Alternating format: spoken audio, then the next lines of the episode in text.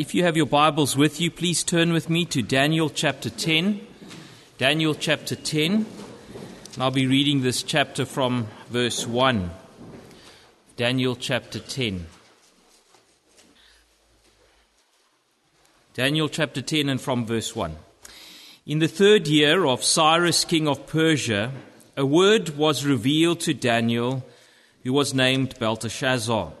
And the word was true and it was a great conflict, and he understood the word and had understanding of the vision.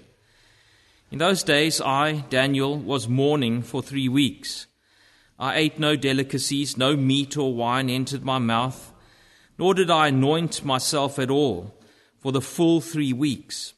On the twenty fourth day of the first month, as I was standing on the bank of the great river, that is the Tigris, I lifted up my eyes and looked, and behold, a man clothed in linen, with a belt of fine gold from Uphaz around his waist.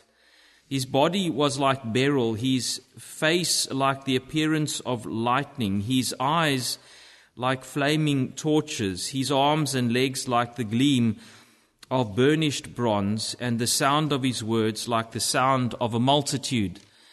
And I, Daniel, alone saw the vision, for the men who were with me did not see the vision, but a great trembling fell upon them, and they fled to hide themselves. So I was left alone and saw this great vision, and no strength was left in me. My radiant appearance was fearfully changed, and I retained no strength. Then I heard the sound of his words, and as I heard the sound of his words, I fell on my face in deep sleep with my face to the ground. And behold, a hand touched me and set me trembling on my hands and knees. And he said to me, O Daniel, man greatly loved, understand the words that I speak to you and stand upright, for now I have been sent to you. And when he had spoken this word to me, I stood up trembling. Then he said to me, Fear not, Daniel, for from the first day that you set your heart to understand and humbled yourself before your God, your words have been heard, and I have come because of your words. The prince of the kingdom of Persia withstood me twenty one days, but Michael, one of the chief princes, came to help me, for I was left there with the kings of Persia, and came to make you understand what is to happen to your people in the latter days for the vision is for days yet to come. When he had spoken to me according to these words, I turned my face toward the ground and was mute. And behold, one in the likeness of the children of man touched my lips. Then I opened my mouth and spoke. I said to him who stood before me, O my Lord, by reason of the vision, pains have come upon me, and I retain no strength. How can my Lord's servant talk with my Lord? For now no strength remains in me, and no breath is left in me. Again, one having the appearance of a man touched me and strengthened me. And he said, O man greatly loved, fear not, peace be with you. Be strong and of good courage. And as he spoke to me, I was strengthened and said, Let my Lord speak, for you have strengthened me. Then he said, Do you know why I have come to you? But now I will return to fight against the prince of Persia. And when I go out, behold, the prince of Greece will come. But I will tell you what is inscribed in the book of truth. There is none who contends by my side against these except Michael, your prince. Well, may God speak to us in his word this morning. But let's just turn to the Lord in prayer. Let's pray together. O oh Lord our God, we do come to praise and worship you as our God, the one true and living God, the creator of heaven and earth. We praise you, Father, Son, and Holy Spirit, one God in three and three in one. We know that there is no God like you. There is none who can be compared with you.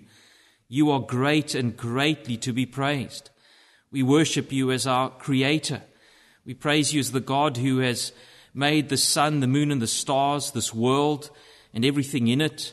And the very air that we breathe comes from you. We know that you are the God who causes the sun to shine and the rain to fall. Uh, we know that you provide for us food day by day. You are also intimately acquainted with all our ways. You know when we lie down and when we rise up. You know the very thoughts that we think. and how we praise you for this intimate knowledge you have of us, and not just as your creatures, but as your children. We thank you that you have redeemed us through the precious blood of your Son. Thank you that you were willing to send your beloved Son into this world to bear our sin, defiled and ugly as it is, upon himself on that cross at Calvary. And we thank you that he satisfied the full wrath of God because of our sin. Thank you that he made peace for us. Thank you that through him we are reconciled to you.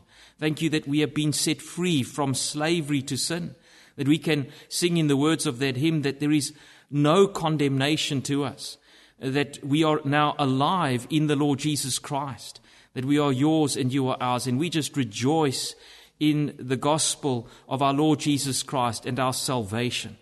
And we pray and ask that these precious truths of the gospel would, would move us, would enable us to live day by day for the glory and honor of your name.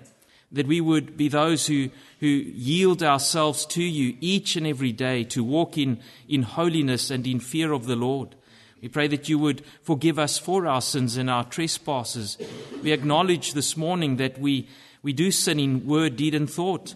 Uh, there are sins that we commit that we are not even aware of. We are ignorant of certain sins. And where we have grieved you in any way, we pray that you would forgive us for these sins, that you would cleanse us from all unrighteousness, that you would wash us in the precious blood of the Lord Jesus.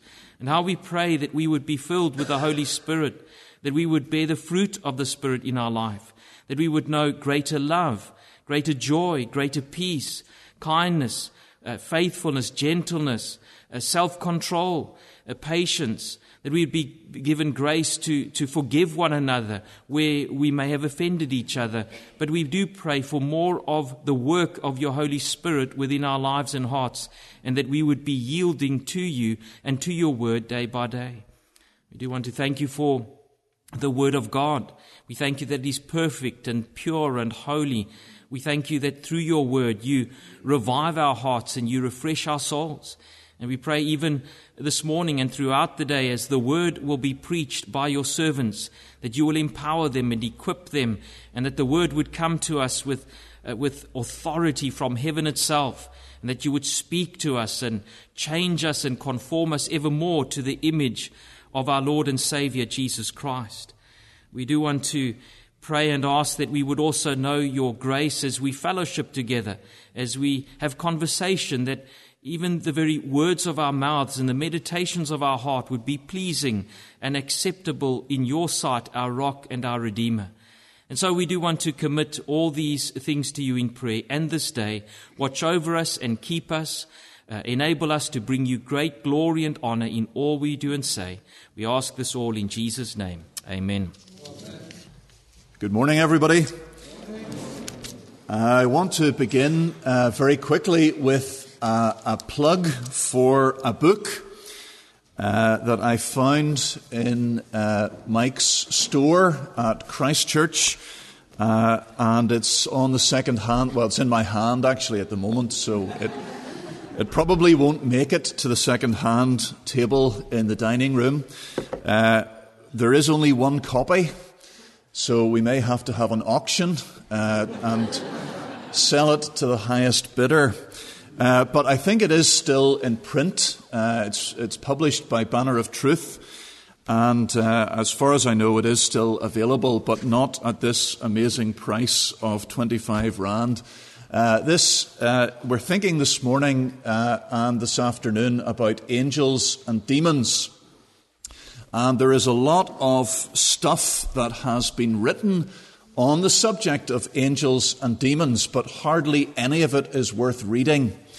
Uh, there is very, very little that has been written from a reformed and evangelical perspective. But this book, Satan Cast Out, uh, by Frederick Leahy, is one of the very rare exceptions. So if you're looking for a book about demonology, uh, the, the subject of what the Bible has to say about uh, the demonic and the devil, then this is the best book that you can find in the world. Now, I realize that I'm biased because Professor Leahy uh, was a Reformed Presbyterian minister in Northern Ireland. He was one of my colleagues. Uh, he was the principal of the college where I trained. He taught systematic theology there. Uh, he was a very dear friend. Uh, but even in spite of all of that, this is still the best book on the subject that you can buy. Uh, it was written uh, really for our church when we were involved in mission work in Ethiopia in the 1970s. And Professor Leahy was asked to study uh, the subject of demonic possession and so on, uh, and to write a paper on it for our missionaries in Ethiopia who were encountering demonic possession. And so he went and he did uh, further study. He, he did a, a master's uh, of theology, uh, and then he wrote this book as well. So it really is worth having. He says himself in his introduction, uh, talking about how little has been written on it, he says there has been a steady trickle of dispensationalist writing on the subject, and in recent years, a number of books by evangelical writers have appeared. He says they are mostly superficial in their treatment of the subject. Some of them contain wild and unwarranted statements, and a few of them are positively dangerous for the unwary to read. So, uh, this is a safe guide to the subject. Now, I'm going to give it to Mike afterwards. Please, it's not ultimate frisbee. Uh, don't jump on him. Uh, just try and try and work out in a Christian way who's going to get this book. Okay, so Satan cast out by Frederick Leahy. Well, please turn now to uh, the book of Daniel again and to the tenth chapter which Jonathan read for us. We're thinking today, uh, this morning and this afternoon, about spiritual warfare. And uh, the title that I gave, because I wasn't quite sure how I was going to arrange the material, was Spiritual Warfare Part 1 and Spiritual Warfare Part 2. Uh, not the most imaginative of titles. So if you want a better title for this morning's message, it is Know Your Enemy. Spiritual warfare, know your enemy. The art of war is a Chinese military treatise which was written by Sun Tzu in the 6th century BC. It's actually older then than the book of Daniel. It's one of the oldest and most successful books ever written on military strategy. And one of the most famous maxims in that book, which you may well have heard, is this. If you know your enemies and know yourself, you can win a hundred battles without a single loss. So that's the advice of Sun Tzu. You need to know your enemy. If you don't know your enemy, then you won't know who to fight or how to fight them. And that's what I want us to think about together this morning. I want us to think about who our enemy is in spiritual warfare so that we will know how to fight that enemy. We need to set the scene, first of all, here in Daniel 10. This vision, we're told in verse 1, was given to Daniel in the third year of the reign of King Cyrus.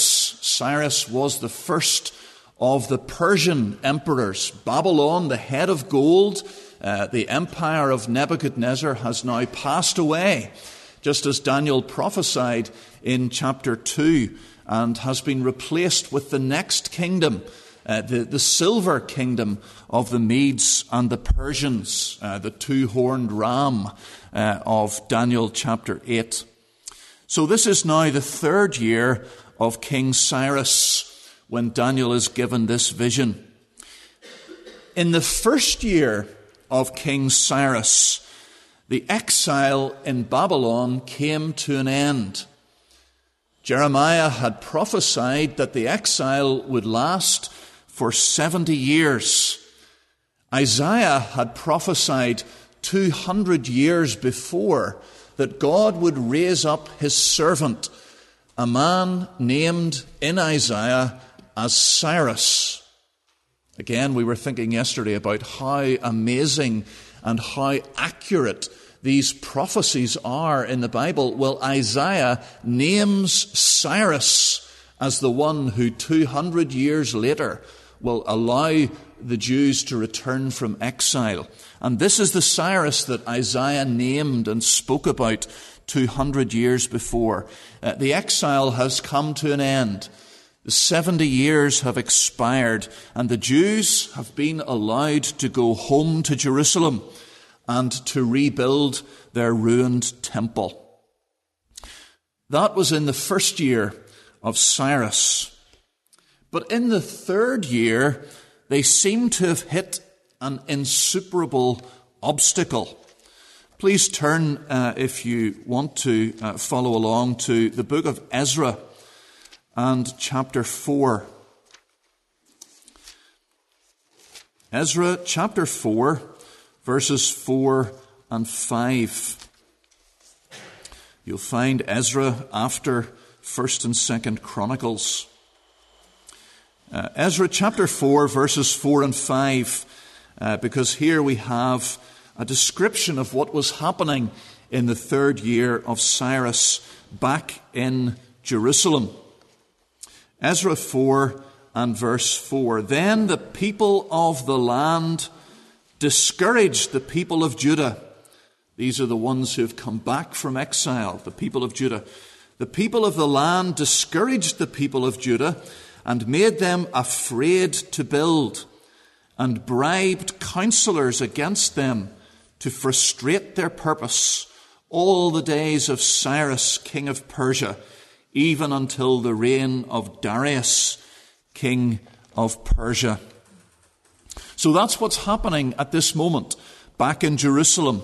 The people of the land, uh, that is the Samaritans, and other peoples around Judah, they have conspired together and have sent all kinds of false reports to the Persians about what the Jews are doing now that they have gone back to Jerusalem.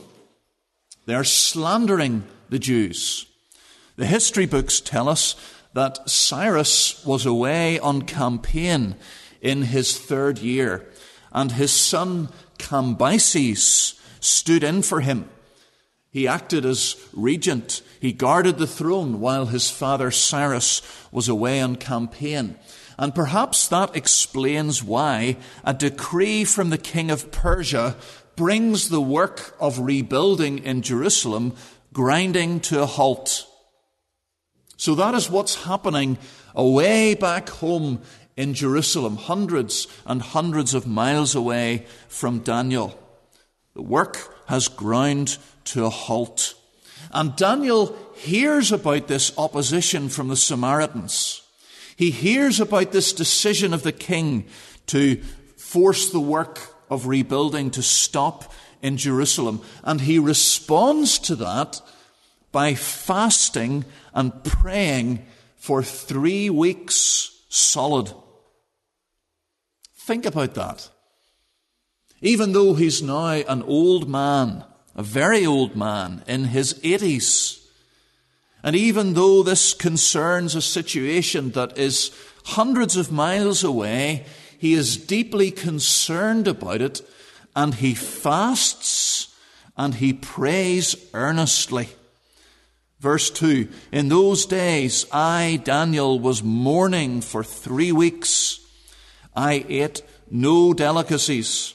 No meat or wine entered my mouth, nor did I anoint myself at all for the full three weeks. He prays earnestly and fervently about this situation, this crisis back in Jerusalem. Daniel is a terrific example of a prayer warrior.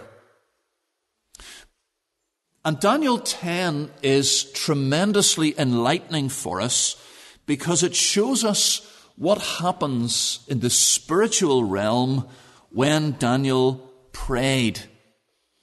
And it shows us what happens in the spiritual realm when you and I pray. After three weeks of earnest prayer, Daniel gets an answer. A heavenly visitor appears to him while he's standing beside the Tigris River. He's described in verses 5 and 6 in the most awesome terms. This being is dazzlingly, radiantly glorious. And Daniel strains at the limits of language and vocabulary as he tries to describe this glorious figure. He ransacks the vocabulary of precious metals and precious stones and natural elements. Everything about this figure expresses his power and his beauty and his majesty and his glory. The question is, who is this figure?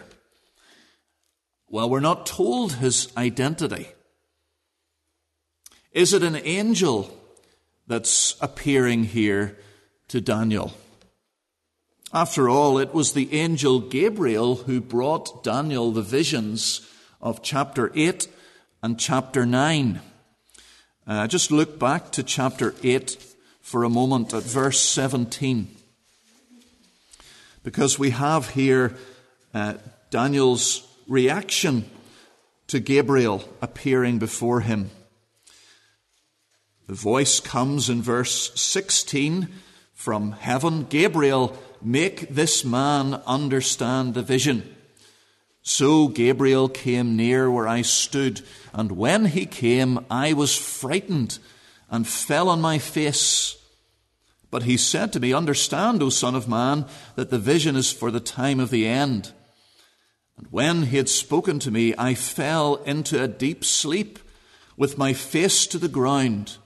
But he touched me and made me stand up. That's how Daniel reacts to the appearance of the angel Gabriel in chapter 8. But his reaction to this figure in chapter 10 is much, much more violent. In fact, a large part of chapter 10 is taken up with describing just how overwhelmed Daniel was by what he saw and what he experienced.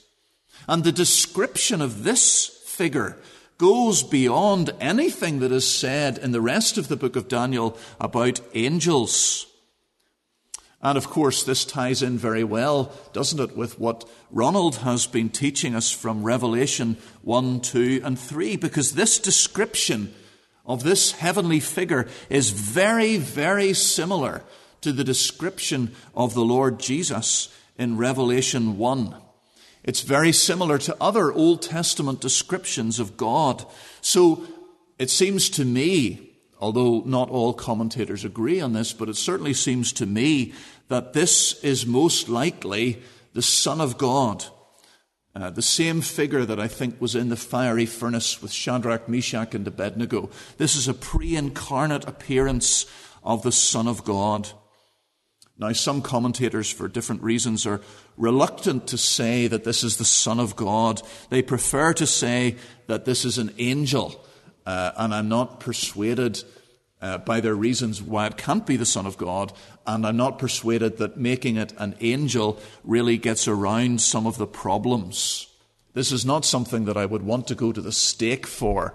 Uh, but for what it's worth, uh, I think that this is a pre incarnate appearance of the Son of God. Well, why has he come? Well, we're not left to guess, are we? We're told explicitly in verse 12. Then he said to me, Fear not, Daniel, for from the first day that you set your heart to understand and humbled yourself before your God, your words have been heard and I have come because of your words. It's in answer to Daniel's prayer about the situation back in Jerusalem.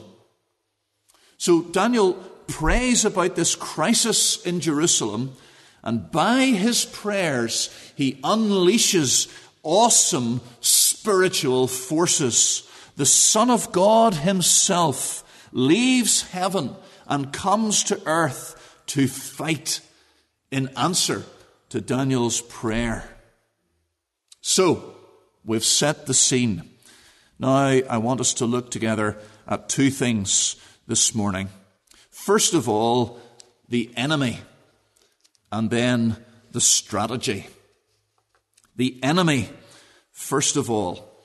We're given a little bit more information about what happened as a result of Daniel's prayer. Daniel has been told that his prayers were heard in heaven immediately. As soon as he began to pray three weeks ago, his prayers were heard immediately. Verse 12. But there has been a three week delay between him beginning to pray and the arrival of this heavenly visitor. Isn't that interesting? Now, why is that? Why the three week delay? Is it because it's a three week journey from heaven to earth?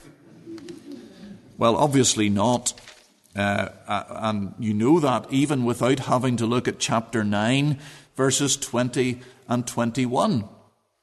Because here we have Daniel in chapter 9 praying, one of the famous prayers of confession of the Bible.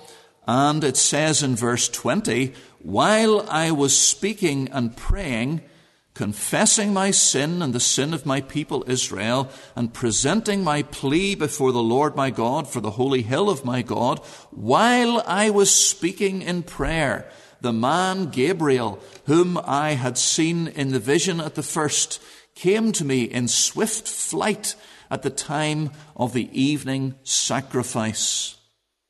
And Gabriel says in verse 23, At the beginning of your pleas for mercy, a word went out, and I have come to tell it to you, for you are greatly loved. So in chapter 9, Daniel prays, and while he's praying, the, the words have no sooner left his mouth than immediately Gabriel zips down from heaven to earth to bring the vision at the end of chapter 9 in response to his prayers. So it's possible to get from heaven to earth in an instant. Gabriel's able to do it, so surely the Son of God can do it as well. So why the delay here? Why the three week delay? Why does the Son of God not come immediately here as soon as Daniel begins to pray? And the answer to that question is given in verse 13. Because the Lord says, The prince of the kingdom of Persia withstood me 21 days. But Michael, one of the chief princes, came to help me, for I was left there with the kings of Persia. So there's the reason for this 21 day delay. It's because the prince of the kingdom of Persia withstood the Lord. So who is this prince of Persia? Cyrus was the king of Persia. One of the kings of Persia described at the end of verse 13. So who is the prince of Persia?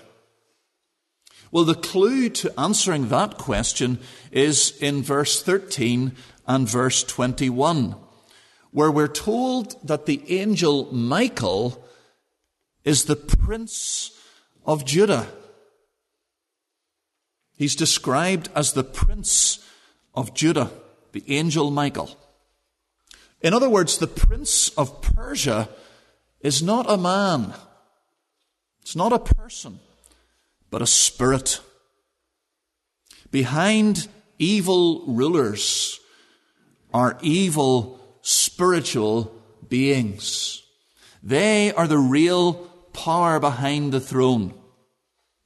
They're called princes because they have power and authority. And this is something that we see in the New Testament as well. Ephesians 6 verse 12. For our struggle is not against flesh and blood, but against the rulers, against the authorities, against the powers of this dark world, and against the spiritual forces of evil in the heavenly realms. The devil is the God of this age. Isaiah 24 21. In that day, the Lord will punish the powers in the heavens above and the kings on the earth below. So there are powers in the heavens, in the spiritual realm, in the invisible realm, as well as kings on the earth below. There are princes and principalities and powers. And that's what the prince of Persia is. And it seems from this chapter that different demonic beings, different demons, have jurisdiction and influence over particular geographical places. So there is the prince of Persia in verse 13. There is the prince of Greece in verse 20. And then, as we've seen, there is the prince of Judah, the angel Michael. So, hopefully, you can see the sequence of events clearly here. Daniel hears that the Samaritans have convinced the king of Persia to pass a decree stopping the building of the temple in Jerusalem. So Daniel then prays for three weeks that God would change the heart of the Persian king and allow the work to continue. As soon as Daniel starts praying, that very moment, just as in chapter 9, the Son of God immediately leaves heaven and goes to change the heart of the king of Persia. He goes to answer Daniel's prayer. But changing the heart of the king of Persia takes three weeks because he is resisted by the prince of Persia, this demon who has influence and power over the Persian Empire the angel Michael comes and helps, and eventually the Son of God triumphs. Now, I, am pretty sure that there are a few questions rising in your mind at this point. Uh, I hope that there are some questions rising in your mind at this point. How can the Son of God be resisted for 21 days? Well, you'll have to make sure you're here at 4 o'clock uh, to get the answer to that question. That's not to make sure that you come back from the beach or from wherever. That's just the way that the material has come together. Daniel 10 is drawing back the veil and showing us a glimpse of the invisible warfare that's going on all the time in the spiritual realm. It shows us who the real enemy is. And the real enemy of the people of God is not the Samaritans back in Judah who are opposing the rebuilding of the temple. The real enemy is not the Persian king who listened to them. The real enemies are spiritual. There are evil spirits blinding the Samaritans and the Persians and stirring them up to hatred and jealousy. Again, Ephesians 6, verse 12 our struggle is not against flesh and blood. Our struggle is not against human beings. Our real enemies are not human beings, but against the rulers, against the authorities, against the powers of this dark world, and against the spiritual forces of evil in the heavenly realms. That's our enemy. Now, that doesn't mean that the Samaritans and the Persians are innocent. It just shows us who the real enemy, the ultimate enemy is. Uh, I don't know if you've ever watched the television series 24. Uh, it's quite a popular one uh, back in the UK, and uh, my wife and I uh, enjoyed watching all the different seasons of it. It's basically the same plot every time. It's the same people, uh, but the, the, the, terrorist threat is different uh, in each case. it's, it's all about, if you haven't seen it, a man called Jack Bauer. And he is a special agent in the Los Angeles counter terrorist unit. And each series involves him uh, tracking down people who are plotting a terrorist act. And it takes place in real time over the course of 24 hours. Uh, but when he tracks down the people responsible and stops them, he just discovers that actually they're being manipulated by someone else higher up. And so he goes after them and he tracks them down and captures them, but then uh, it turns out that there's someone else again higher up uh, pulling the strings. Uh, and, uh, and, for about the first 18 hours, he realizes uh, that he's been wasting his energy fighting against the pawns of the great uh, puppet master.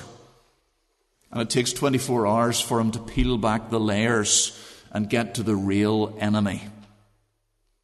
And that's a little bit like what's going on here in Daniel 10.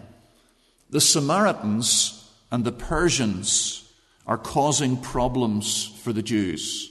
They are enemies to the Jewish people and to the cause of righteousness, but they're only the pawns of far more evil and far more powerful enemies.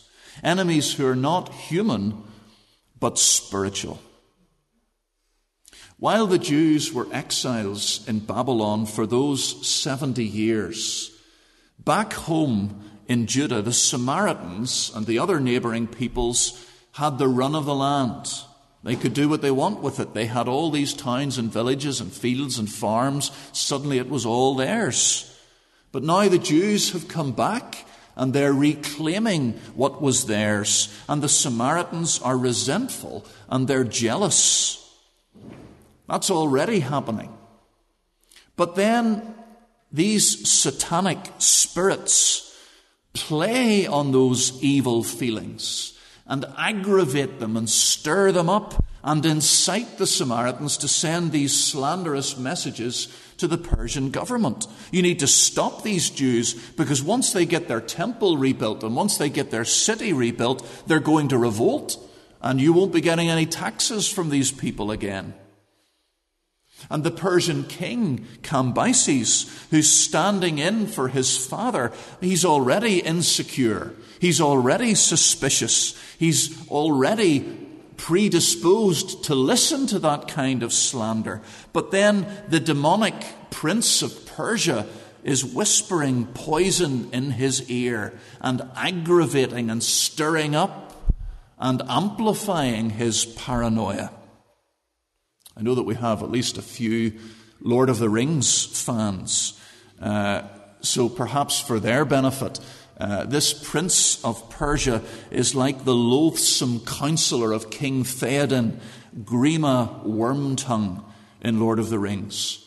And if you've seen the film or read the books, you know that Grima Wormtongue uh, lurks beside the throne of King Theoden, a good man uh, Theoden is a good king, but he's under the power of this loathsome counselor, Grima Wormtongue, and he pours his poison into the king's ear, and he controls the king's decisions by his words. And actually, and this is a spoiler alert if you haven't seen the film or read the book, so close your ears now. But behind Wormtongue is actually uh, the evil wizard Saruman, we think that he's good, turns out that he's bad. And it's only when Gandalf breaks Saruman's power that the spell that's over the king himself is broken. That's the kind of thing that's going on here. Uh, the Persian king is already disposed to, to believe what the Samaritans are saying, but he's being influenced. His paranoia is being played upon by this demonic prince of Persia. Well, that's all very interesting, isn't it? But what has that to do with us? Samaritans and Persians and kings and princes. It has everything to do with us. This could not be more practical or more important for us because it tells us that our real enemies ultimately are not persecuting governments. Our enemies are not the militant LGBTQI plus lobby. Our real enemies are not those intolerant atheists and antagonistic teachers and mocking workmates and classmates. They're not your enemy. Behind all of these are spiritual enemies that are inspiring and provoking and aggravating and stirring up human enemies against the kingdom of God. We see exactly the same thing happening today that is going on here in Daniel 10. These unbelievers that we deal with every day, they already feel contempt for believers. They already feel convicted by your words and by your lifestyle. They're already enemies of God. But there is a spiritual dynamic at work. There is a spiritual dimension stirring up those feelings that they already have. It's not that these are innocent and kind, neutral people and the devil comes along and makes them bad, or that God makes them bad. No, they are already against God.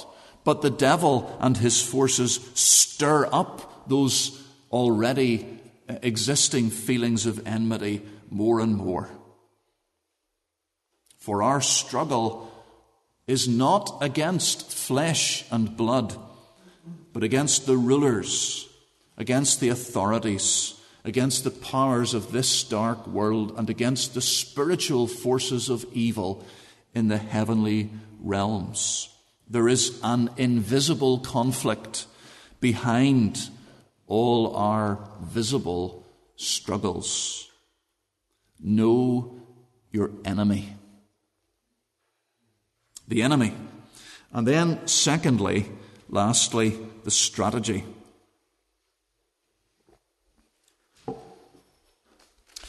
The strategy.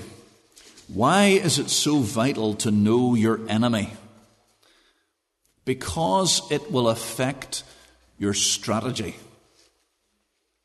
It will dictate and direct how you fight if you think that the real enemy is human beings, then the weapons that you fight with will be purely worldly. They will be human weapons and strategies.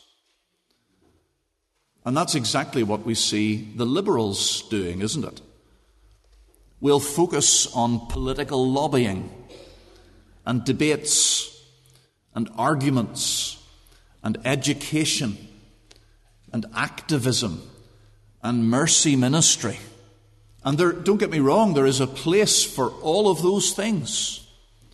But you remember what Paul says in 2 Corinthians 10 3 and 4. He says, For though we live in the world, we do not wage war as the world does. The weapons we fight with are not the weapons of the world. On the contrary, they have divine power to demolish strongholds. If we fail to see that our ultimate enemies are spiritual, then we are going to miss the main target. It reminds me of what Sherlock Holmes said about his arch enemy, Professor Moriarty. He says uh, about Moriarty, he is the Napoleon of crime, Watson. He is the organizer of half that is evil and nearly all that is undetected in this great city, London. He has a brain of the first order. He sits motionless like a spider in the center of its web. But that web has a thousand radiations and he knows well every quiver of each of them. He does little himself. He only plans, but his agents are numerous and splendidly organized. Is there a crime to be done? The word is passed to the professor. The matter is organized and carried out. The agent may be caught, but the central power which uses the agent is never caught, never so much as suspected. You see what Holmes is saying there? He's telling Watson the police strategy is all wrong because they don't understand who the real enemy is. They're spending all their time chasing after the agents, the minions, when they should have been focused on Moriarty. And the problem was that they didn't even know that Moriarty existed in the first place. And if we focus only on the enemies that we can see as Christians, our strategy will be all wrong because we don't realize who the real enemy is. So, how do you fight against a spiritual enemy? And the answer to that question should be obvious to us all. We pray. We pray. And again, we'll come back to that in the next message at four o'clock. But this gives us a right perspective, doesn't it, on world history and current affairs. It reminds us that we can't understand history simply by looking at the visible human players on the stage. We have to realize, we have to remember that there is a whole other dimension where the real fight is going on. The real struggle is not in Pretoria. The real struggle is not in Cape Town or Bloemfontein. The real struggle is not in the classroom or in the lecture theatre or in the workplace or in the office or in the courts. The real struggle, the real war is taking place behind the scenes in the spiritual realm. This gives us a crucial perspective on evangelism. When a non Christian hears the gospel, whether it's through the preaching of the word from a pulpit or through a friend telling them about the Lord Jesus over coffee, there is an invisible spiritual war that is raging all around them. Now remember, the non Christian doesn't want to believe the gospel. Anyway, he's dead in his trespasses and his sins. He doesn't want to worship God. He doesn't want to love God. He doesn't want to obey God in everything. But that pre existing disposition is being strengthened and hardened by unseen demonic forces. Remember, Jesus says in the parable of the sower uh, that the seed that falls in the path, the birds of the air come along, they swoop down and they gobble it up before it can even make any kind of impression on the ground. Uh, and Jesus explains that that is the devil, the evil one, coming along and snatching away the word. That's the kind of thing that's happening when the gospel is being proclaimed. There's an invisible spiritual war going on. 2 Corinthians 4 4. The God of this age has blinded the minds of unbelievers so that they cannot see the light of the gospel of the glory of Christ, who is the image of God. You see the problem? It's not that your non Christian friend is too stupid to understand the gospel. It's not that there isn't enough evidence that God is real. There are demonic forces at play.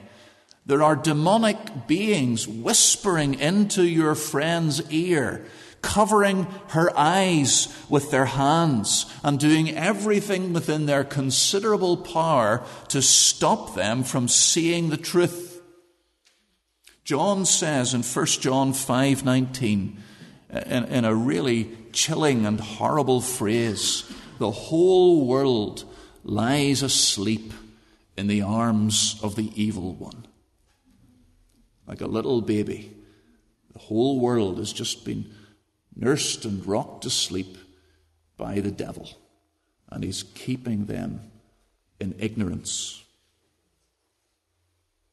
And I have to say to you, if you're not a Christian here today, that right now this is happening to you.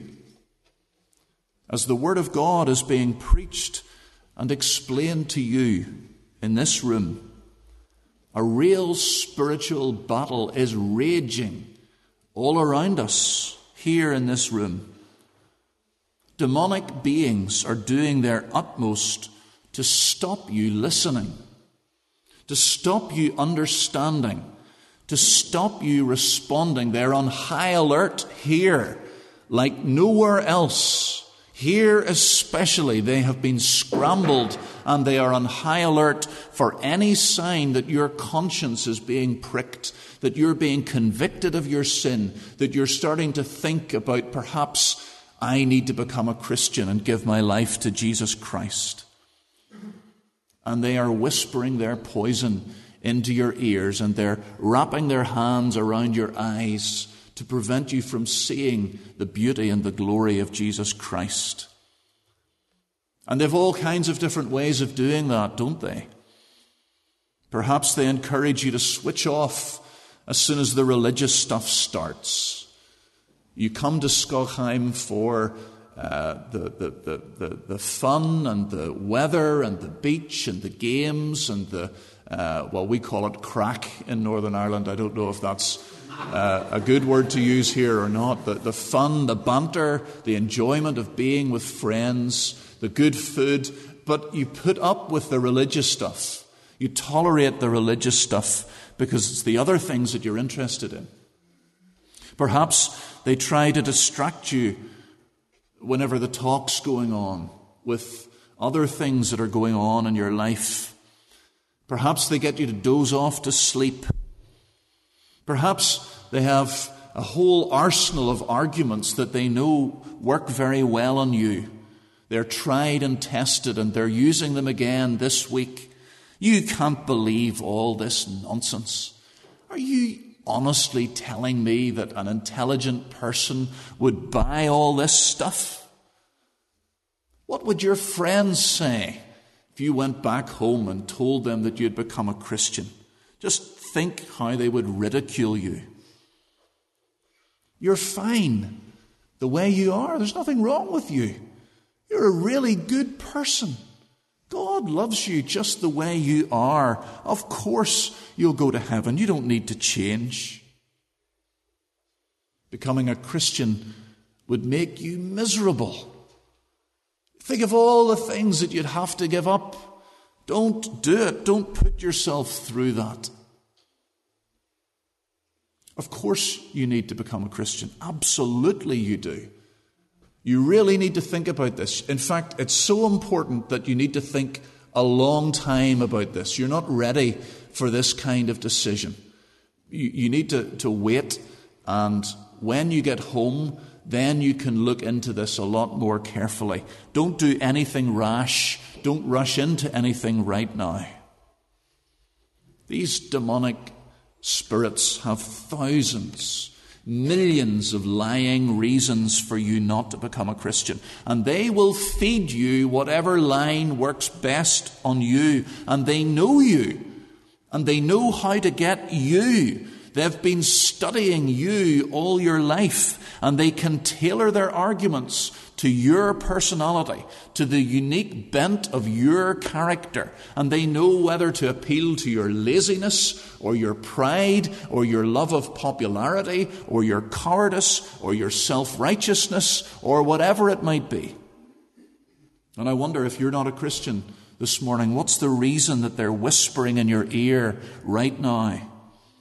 Whatever reason you're hearing in your mind as to why you shouldn't give your life to Jesus Christ, that is the voice of the devil. And he wants to see you lost in hell along with him to all eternity. And I plead with you, and we all who are Christians here today plead with you and pray for you that you will stop listening to the voice of the devil and listen instead to the voice of the Lord calling you to repent and believe the gospel. There are spiritual forces at work, especially when the gospel is being preached. And that's especially true of non Christians, but it's true for us who are Christians as well. We're not immune to the attacks of the devil. In fact, quite the opposite. We are the special targets of the evil one. And when we're tempted, the world and the flesh and the devil are all active, they're all involved. It's partly our own sinful nature. We want to sin all by ourselves. Even if there were no demonic interference, we would still sin because we have remaining sin in our hearts. We're not yet glorified. We're not yet made perfect in holiness. And we can't blame anyone else for our sin as if we are as pure as the driven snow and it was the devil who made us do it.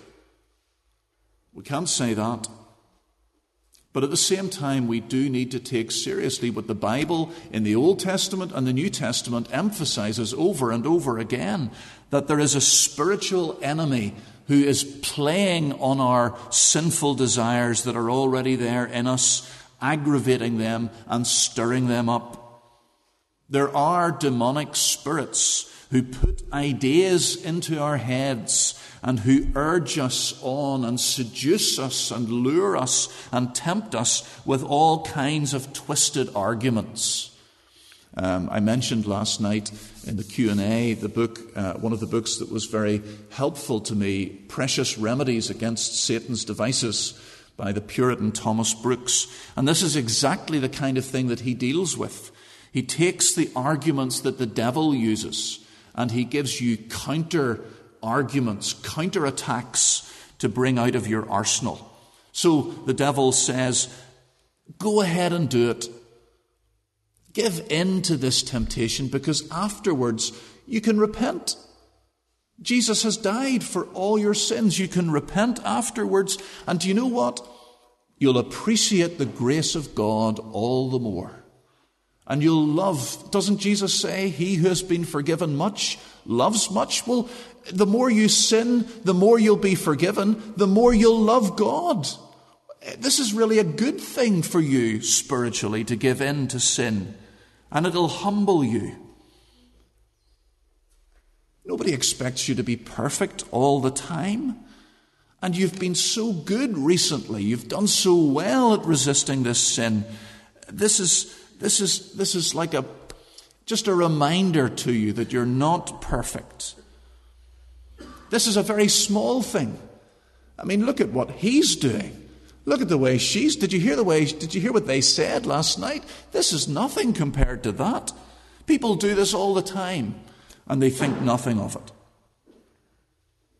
It's the kind of thing that the devil and his forces say to Christians, luring us into sin.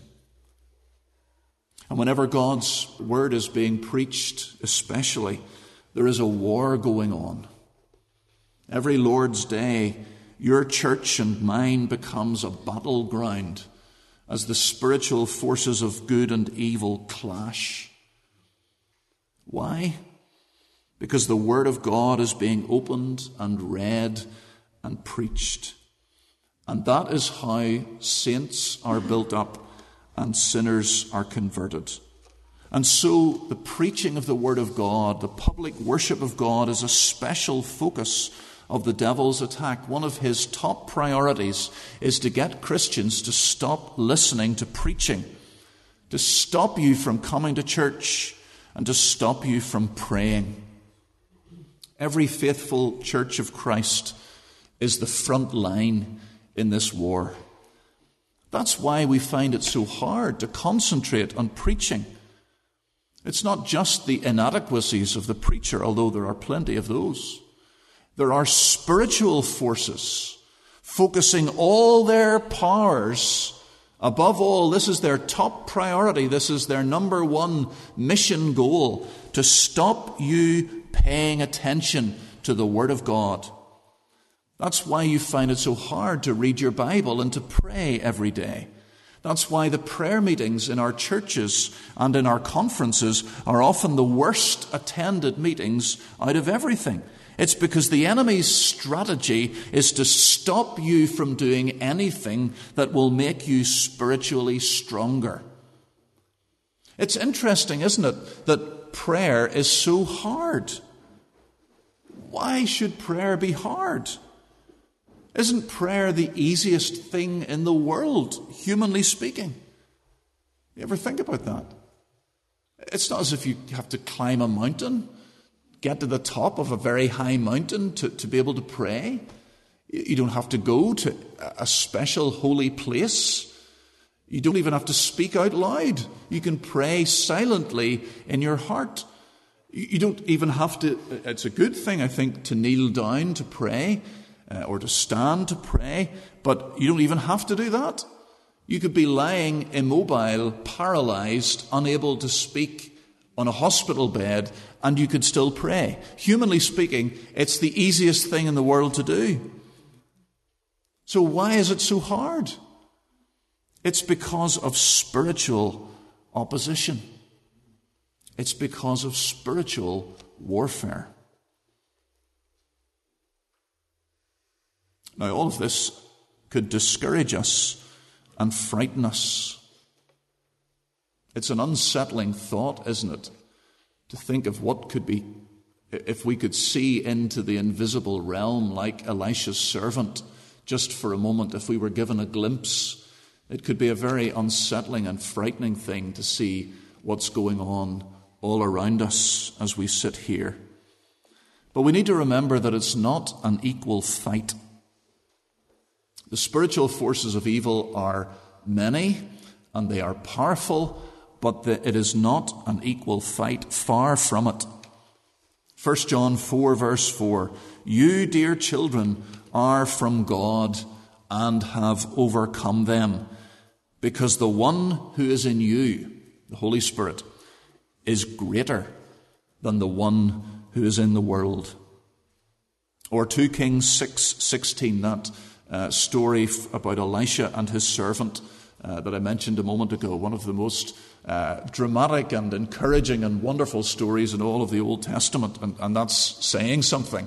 You remember how Elisha and his servant are surrounded by this vast army of Syrians who've come to attack them and to take them off in captivity uh, or to kill them. So just Elisha and his servant, just two against hundreds and hundreds of armed soldiers outside the house surrounding them. And the servant is panicking. And Elisha prays that his servant's eyes would be opened to see into the spiritual realm. And God answers the prayer, and his servant sees not just the Syrians with their little spears and swords, but he sees then all the angels of God, these awesome, fiery, flaming warriors with their chariots of fire, their swords of flaming fire. And suddenly the Syrians don't seem quite so frightening after all. And the angels of God descend on the army of the Syrians and strike them all down with blindness. Don't be afraid, Elisha answered. Those who are with us are more than those who are with them. And we see that here in Daniel 10. The Persian Empire was the greatest superpower on earth. It is a vast empire. Look it up on a map sometime uh, on the internet. And the prince of Persia, the demon in charge of this empire, is very, very powerful. But did you notice how Judah's angel, Michael, is described in verse 13? There is the prince of Persia, yes, but then there is Michael, and he is one of the chief princes. One of the most powerful spiritual beings is fighting for Judah. And what is Judah?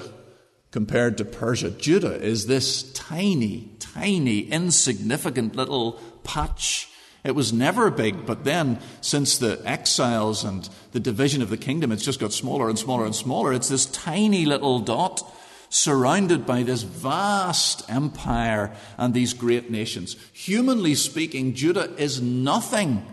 It is politically insignificant. But it has a spiritual strength out of all proportion to its size. One of the chief princes Michael fights for Judah. Because in the spiritual realm, human might and power don't matter at all. And we see that here in Daniel himself. A bent, elderly old man kneeling in his room praying. It looks pathetic, doesn't it? humanly speaking. You can imagine, you can imagine saying to all the forces of the Persian Empire, wait till you see our secret weapon. You open Daniel's bedroom, and there's this old man on his knees, mumbling to himself, talking to nobody. There's our secret weapon. And you can just imagine all these soldiers and uh, generals and, and the, the, the, the emperor himself, and you can just see them, oh, we're shaking, we're really scared. Well, you should be scared. Because look at the awesome effect that his prayers have in the world. The prayers that that one single elderly man prays bring the mighty, eternal Son of God to fight against the powers of darkness in Persia. And, brothers and sisters, that is the kind of thing that's happening when you kneel and pray beside your bed when you're having your quiet time in the mornings. That is what is happening as you gather your family every day for family worship. That's what has been happening as a few people gather for the prayer meeting here at Skogheim each morning at seven o'clock. This is what happens when you gather together, just that few handfuls of you, to pray in your church hall back at home. One praying Christian, one small faithful church can do awesome things against a hostile, unbelieving community. In 1858, in the little tiny village of Kells in Northern Ireland, five or six men started a prayer meeting. They met to pray every week that God would send revival and turn the whole of the province to Himself. They prayed and they prayed and they prayed. They prayed earnestly. They prayed for many, many months. And what followed in 1859 was a mighty outpouring of the Holy Spirit that transformed Northern Ireland. And even still today, 170 years later, we're still benefiting from the effects of that revival, which came about because of the prayers, humanly speaking, of those five or six men. That's something that has happened in church history over and over again, and it can happen again. Martyn Lloyd-Jones said that revival is God's normal way of preventing the world from sliding down into utter self destruction. The world can't keep getting worse. Either Christ will return or he will send revival. And we need to be faithful in praying to the Lord to give us that revival. I hope you can begin to see, uh, you already know it, of course, but I hope you can begin to see in a fresh way from this chapter why prayer is so crucial in the Christian life. We'll think about that more this afternoon. Our enemy, our ultimate enemy, is spiritual.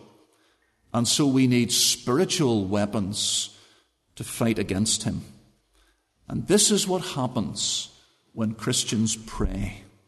We're bringing the power of God the power of the holy angels into direct conflict with the powers of evil. Know your enemy so that you know how to fight your enemy. Amen.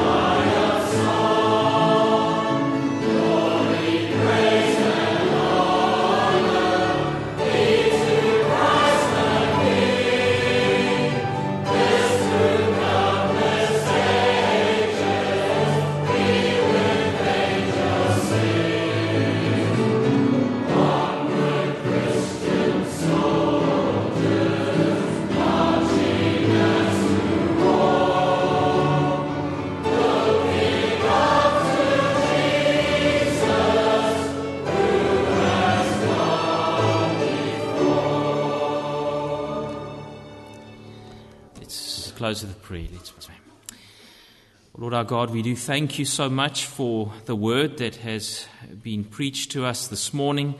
We do pray that we would be strong in the Lord and his mighty power, that you would stir us up to prayer, that we would fight the good fight of faith.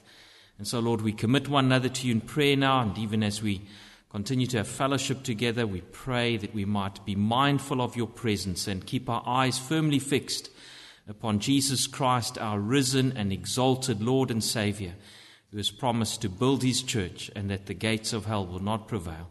We give him all the glory and praise in Jesus' name. Amen. Amen.